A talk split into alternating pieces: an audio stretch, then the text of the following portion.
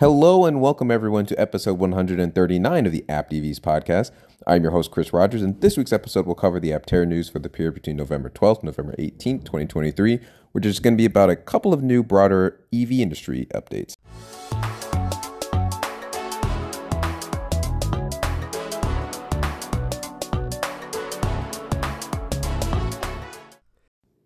Hello, everyone. I hope that you all had a nice week. This week's episode is going to be a little different and a little bit short. I have to apologize if there are any audio issues. I'm currently traveling, and so this is my mobile recording setup. And so I'm not going to go as in depth as I might ordinarily do.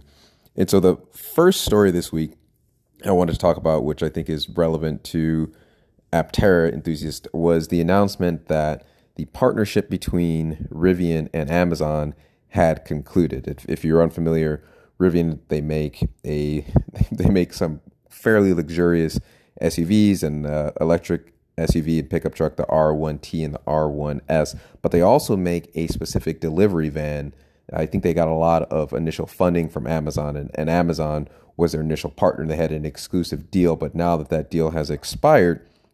they're able to sell those delivery vans to any other company that would want to to use them. And and for Rivian, this is significant, not just because even though as their revenues have gone up, their deliveries have gone up, they're still losing money as a company, but the margins on the delivery vehicles are much higher than they are for the regular passenger vehicles, the, the pickup truck and the SUV that that people have been purchasing. And so it's it's a big deal for them to be able to not just have Amazon using their electric delivery trucks, which look pretty cool. I mean, I guess it, the overall Rivian design I think is looks great,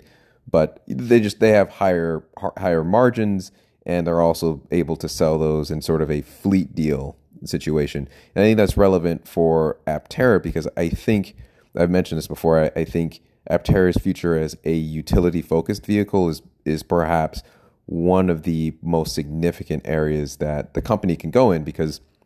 as much as they're going to be enthusiasts and people who, who love the efficiency ethos, you know, they love reducing their carbon footprint, the never charge, all of that,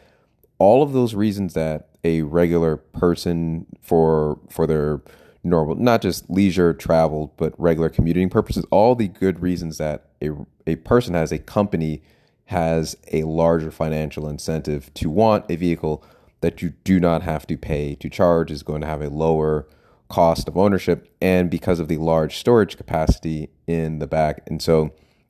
um, it's significant that, you know, you've got Rivian before, in a way, because of the exclusive membership, they were just selling their sort of delivery vehicles to Amazon, but now they're going to be expanding out into other businesses, which can lead to more competition for Aptera in in that area. And so it'll be be interesting to see. I think thus far there's only been there was the one announcement of a fleet vehicle sale for Aptera, but it's it's perhaps a good thing for for companies I think to be getting into the electric vehicle delivery, you know, purchasing those fleet sales because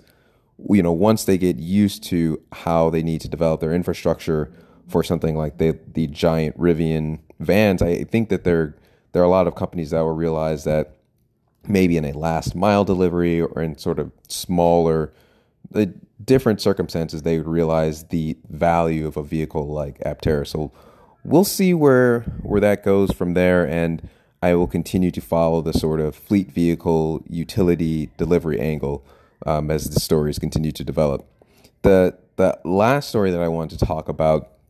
is is something that again I've touched on a little bit before, but I think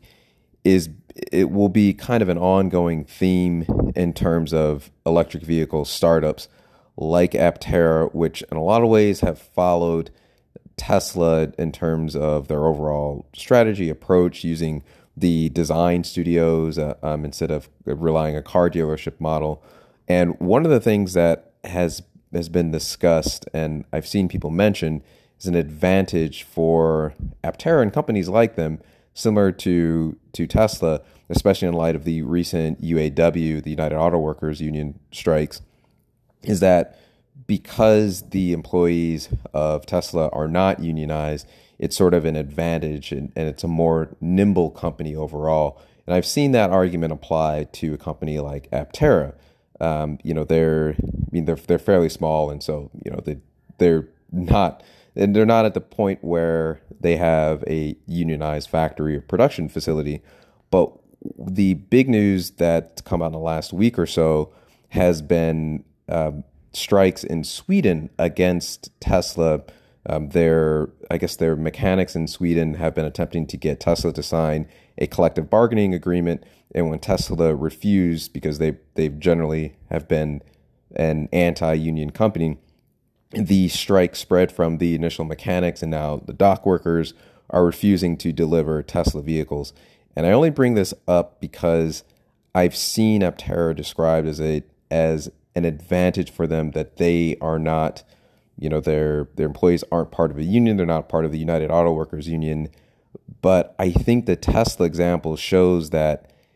you know, just because you're not part of the same sort of structure that the the large automakers, the OEMs are are doing, where they have to work with those unions, it doesn't necessarily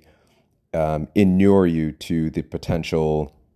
um, it, it doesn't mean that you get to get around those restrictions over overall. And when Tesla was a was a small company where they weren't a major automaker, yeah, you know, they were able to get by, but that's not sort of a forever situation and things can turn quickly. And so I think as for those who are following Aptera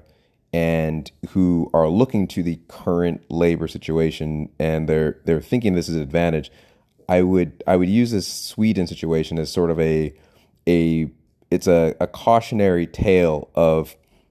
how if I think it's a, basically it's important for Aptera to think long term in terms of how they're engaging with different labor structures in different countries, especially in the EU and perhaps increasingly in the United States as union membership is on the rise, as there are increasing efforts to unionize Tesla's labor force here in the United States. That you know, just because they're it's a it's a an advantage perhaps right now when the company is smaller. If Aptera actually achieves their ambitions and they get to the sc- the scale in terms of deliveries that they want, they're going to have to reckon with organized labor and with collective bargaining agreements um, to, because you know when you're when you're when you're making cars, um, you know, massive pieces of machinery um, where people can get injured in these in these factories and stuff like that. They're workers are going to be there there's increasing motivation for them to be concerned about their working conditions and and and the stuff that Tesla has done thus far to avoid that we've we're now seeing that mm, that's not necessarily a long term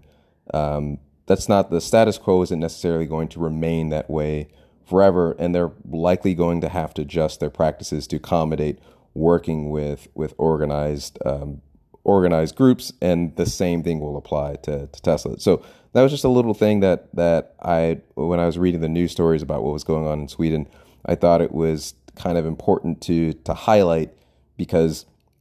um, I Aptera is likely going to be facing the the same this exact same scenario soon if they get to the the level of scale that they're hoping to with you know a million vehicles on the road with different different types of their their their larger delivery vans, um, their four door vehicles. Aptera will have to figure this out as well eventually too.